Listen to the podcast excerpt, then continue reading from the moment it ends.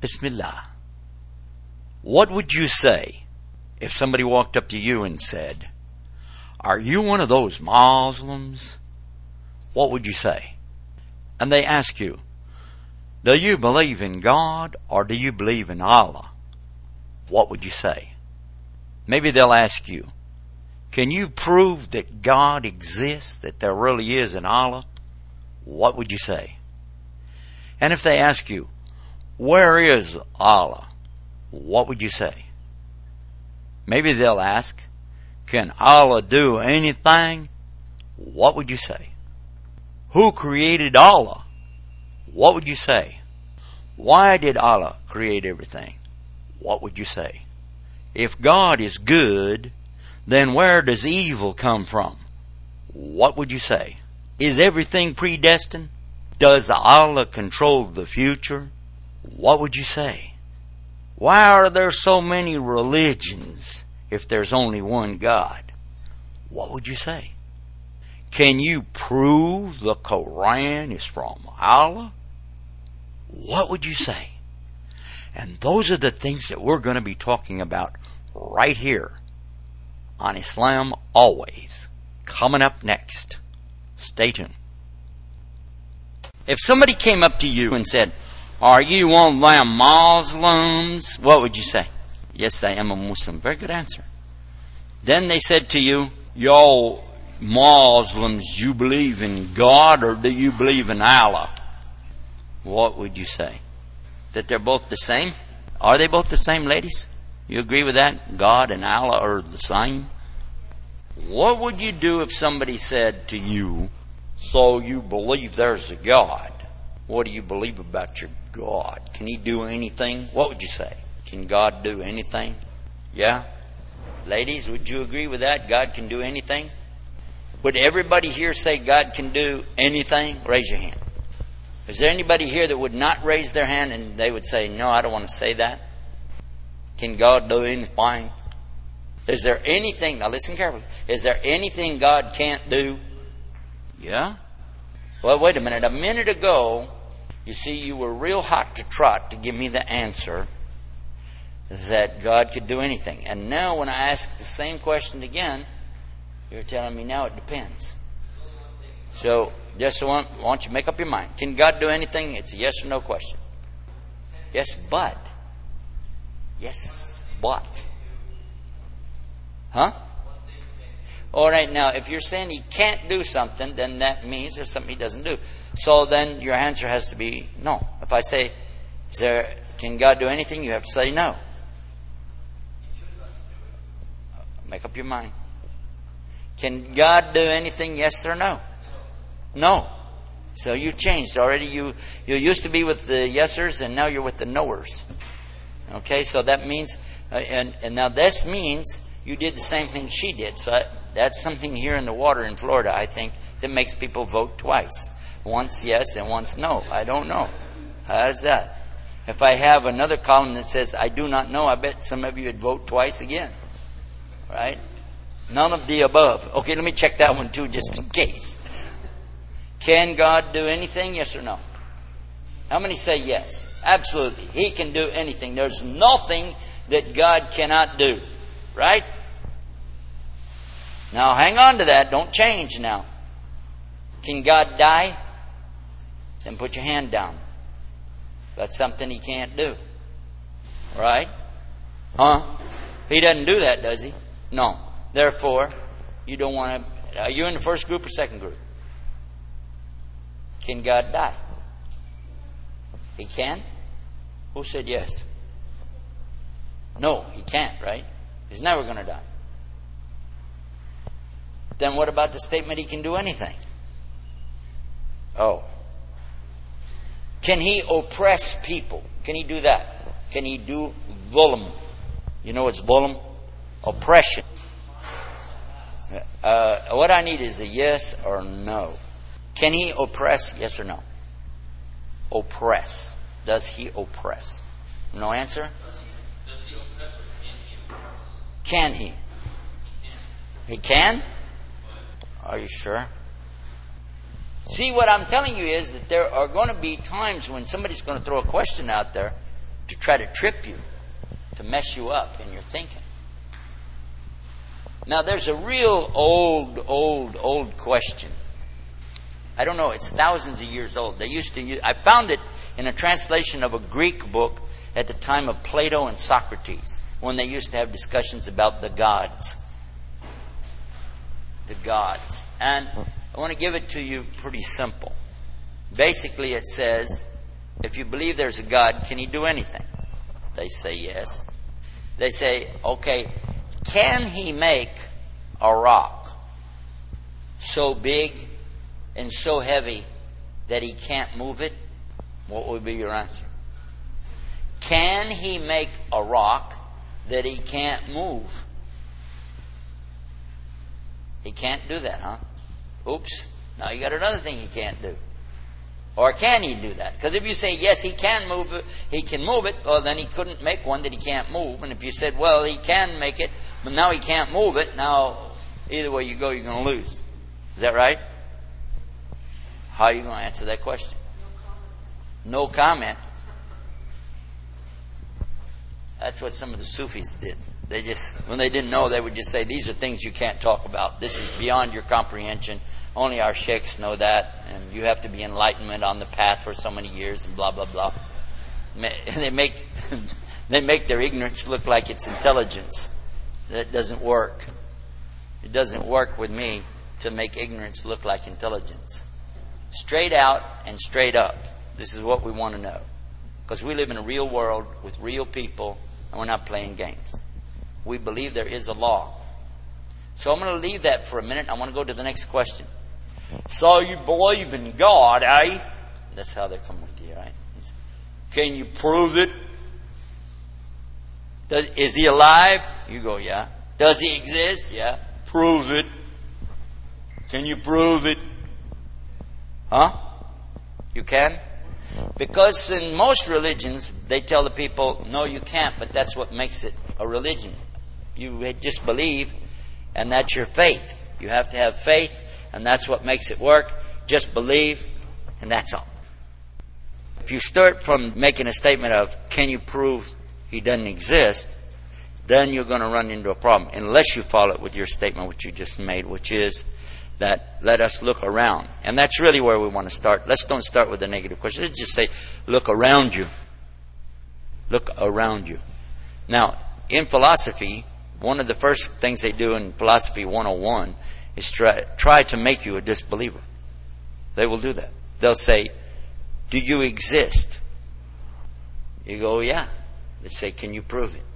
They'll tell you you can't prove you exist because it's all relative to you. Everything is relative to you. You're judging everything according to you. What if you don't exist?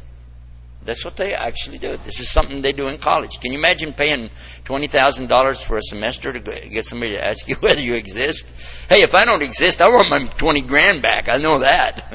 okay? If I don't exist, I'm not here in the chair, therefore, I don't have to pay. Okay. I want to change subject for a minute and then I'll come back. In Islam, there are some things that are very important. First and foremost in Islam is to be a Muslim, obviously, because if you're not a Muslim, then Islam doesn't really matter to you anyway. Once a person's a Muslim, is to understand. So knowledge becomes something sought after from the very entrance of Islam. When a person enters into Islam, it is very important to seek knowledge. Is that true? Okay. But immediately, immediately after we say it's important to seek knowledge, there's a rule that comes in Islam but you have to prove the source of all knowledge. Anything you accept has to be proven. Otherwise, you don't move to the next step. And that's why I ask you, can you prove you exist? I can prove it. Just as we would say, you could affectionately touch somebody in the face too and say, do you feel that? And they'd say yes. Well, how do you feel something if there's nothing there? So obviously, this proves that we exist. So we do exist. So the first thing that a person starts with is not the Quran, and it's not the Sunnah. After we establish some basic understanding. For instance, another basic that we're going to accept is that when I point with my finger up in the air like that, I'm saying up, and I mean that way. And when I point the opposite direction, this is down, and never am I going to say that they're both the same. or reverse them. I'm not going to do that because that becomes illogical. We're not going to say that in and out could be the same thing. That because that all that does is confuse people. Because somebody could say, "Well, I'm in the building, but I'd like to go into the woods, and the woods are outside of the building, so therefore I'm going from in to in." That's dumb. So we're not going to do that. We're going to keep our logic with us as we discuss what we talk about. Now let's go to the sources. We as Muslims are going to say that it's important for us to seek knowledge, and it's obvious that you're going to have to do something if you're going to get off of this first step of proving you exist. How will you get any knowledge? Where will your knowledge come from? Anybody like to tell me where I'll get my knowledge from? And is there any proof that I need to seek knowledge in Islam? Is there something in Islam that says I need to seek knowledge? There is? What's the next question I'm going to ask you? Are there any evidences in Islam that teach us that we need to seek knowledge? Ladies? Any answer on that one? Is anything in Islam said seek knowledge? Yes? Actually, I think it says increase my knowledge it says, Rabbi Zidni Ilma. You're supplicating to Allah to ask for it. And by the way, that's what we should do right now. If you want to have some knowledge, that's exactly what the Quran tells us. Rabbi Zidni Ilma. It will work for Islamic knowledge, but it also works in other areas. If you find yourself stuck, you're in the university, you got a problem, you're trying to learn, you're staying up late, trying to get a paper out, whatever, start supplicating. Rabbi Zidni Ilma. Rabbi Zidni Um. And as he mentioned already, it's in the Quran, so this is Allah showing us how to get knowledge. For a Muslim, everything is going to be based on Quran and something like it. And we know there's nothing like the Quran, is that true? Yet the Prophet ﷺ said, I've been sent with the Quran and something like it. What did he mean? He meant the explanation of the Quran according to Allah, which comes through the Prophet ﷺ. When he said this ayah means this, this word means this, this is what Allah is referring to, that's it. That's it. It's not negotiable and you can't change it. Knowledge in Islam is very important.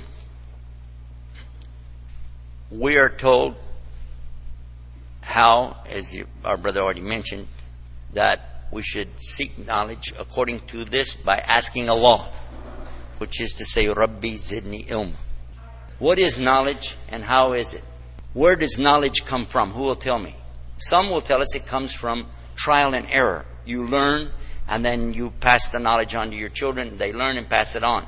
This goes along with the theory of evolution that people evolved by passing knowledge on generation upon generation upon generation. And that's how people learn to be people, like we are today, instead of monkeys swinging in a tree. By the way, is it possible that human beings really evolved from monkeys? Anybody believe that's possible? Okay, real clear that human beings came out of monkeys, yes or no? No way, or just maybe I'm not sure. Seriously. Could human beings have evolved over billions and billions of years from apes? and the apes came from the monkeys, and the monkeys came from the marmosets, and the marmosets came from a lower life form, and they came out of the ocean, and the ocean used to be blue-green algae, and then all of a sudden one day, some of the green algae started eating the other part of it, and it became cannibalized, and they started becoming fish, and then blah, blah, blah. Is that possible? Uh, actually, it's one of the most preposterous theories ever offered from where we came from. But this is when somebody doesn't want to believe in God, Allah. So they come up with that stuff. Let us make some conclusions before we go to the next part. First of all, what Allah said in the Quran about knowledge. يَعْلَمُ مَا بَيْنَ أَيْدِهِمْ وَمَا خَلْفَهُم وَاللَّهُ يُحِيطُونَ بِشَيْءٍ مِّنْ عِلْمِهِ إِلَّا بِمَا شَاءَ What does that mean? Where is that, first of all? Is that in the Quran? Yes? Where? Ayatul Kursi, exactly. Baqarah, ayah number 255. Very good. Does anybody know the meaning in English? Allah says that He has all knowledge. He encompasses all knowledge of everything in the past and the future, above and below, around and beyond you and everything He's created. This is the meaning of it. And you have no knowledge except illa bimasha, except what He wills for you to have. That's why it's so important to know the ayah that our brother referred to, Rabbi Zidni Ilma. Because Allah is the only source of any knowledge. There is no knowledge except that it has to come from Allah. That means that every single life form out there with any knowledge of anything got it from Allah. Even the ones who deny Allah and they devise these great master plans to try to prove that Allah doesn't exist, the knowledge they're using came from Allah. Allah is Al-Alim. Is that one of his names? What does that mean? He is the epitome of knowledge. He has all knowledge. There isn't anything that he doesn't encompass in knowledge. When you realize what we don't know. Have you ever forgotten something? You forget something? Where you left something? Your mom told you to do something and you forgot? You know that one. You use it every day. I forgot! Right? Does Allah forget? Is that something Allah can do? Can He forget? Now let's don't talk about He wills to do, doesn't will to do. I'm asking you straight up. Can He forget? No. That's something Allah can't do. But it doesn't show a weakness from Allah. Can Allah be weak? No. Can Allah lie? No. These are very critical points when we get to talking about what we believe about Allah. The first and foremost piece of knowledge that we need to seek after, once we realize we need knowledge, is the knowledge of Allah. Because in seeking the knowledge about Allah, we have to go to Allah to get it. Is that true? And when we go to Allah and we say we want knowledge of you, that's the perfect, perfect scenario for a human being. There's nothing better for you to do with your existence than to go to Allah and say, Allah, you are the knowledge, and I can only get knowledge from you. Therefore, I'm going to ask you for knowledge. Make sense? Where is this in the Quran? Anybody know? A verse in the Quran says, وَمَا خَلَقْتُ الْجِنَّ وَالْإِنسِ إِلَّا لِيَعْبُدُونَ How many of you know the verse? Surah Al-Dariyat, chapter 51, verse 56. And I made the dua, Rabbi Zidni Ilma, so that's how I got. Think. The meaning of it here, Allah is saying that He only created jinn and mankind for the purpose of worship. How could you possibly worship Allah if you don't even know who He is? Forget about what the worship is. Before we even say this is worship, that's not worship, this is halal, this is haram, this is wajib, this is farida, this is mubah, this is so and so and so. All of these things that I'm saying to you right now are immaterial if you don't know who Allah is. Make sense? So now comes another question. Who is Allah? Stay tuned. You're listening to Islam Always. There's more coming up. Stay right here and find out the answers to these and many other questions at IslamAlways.com.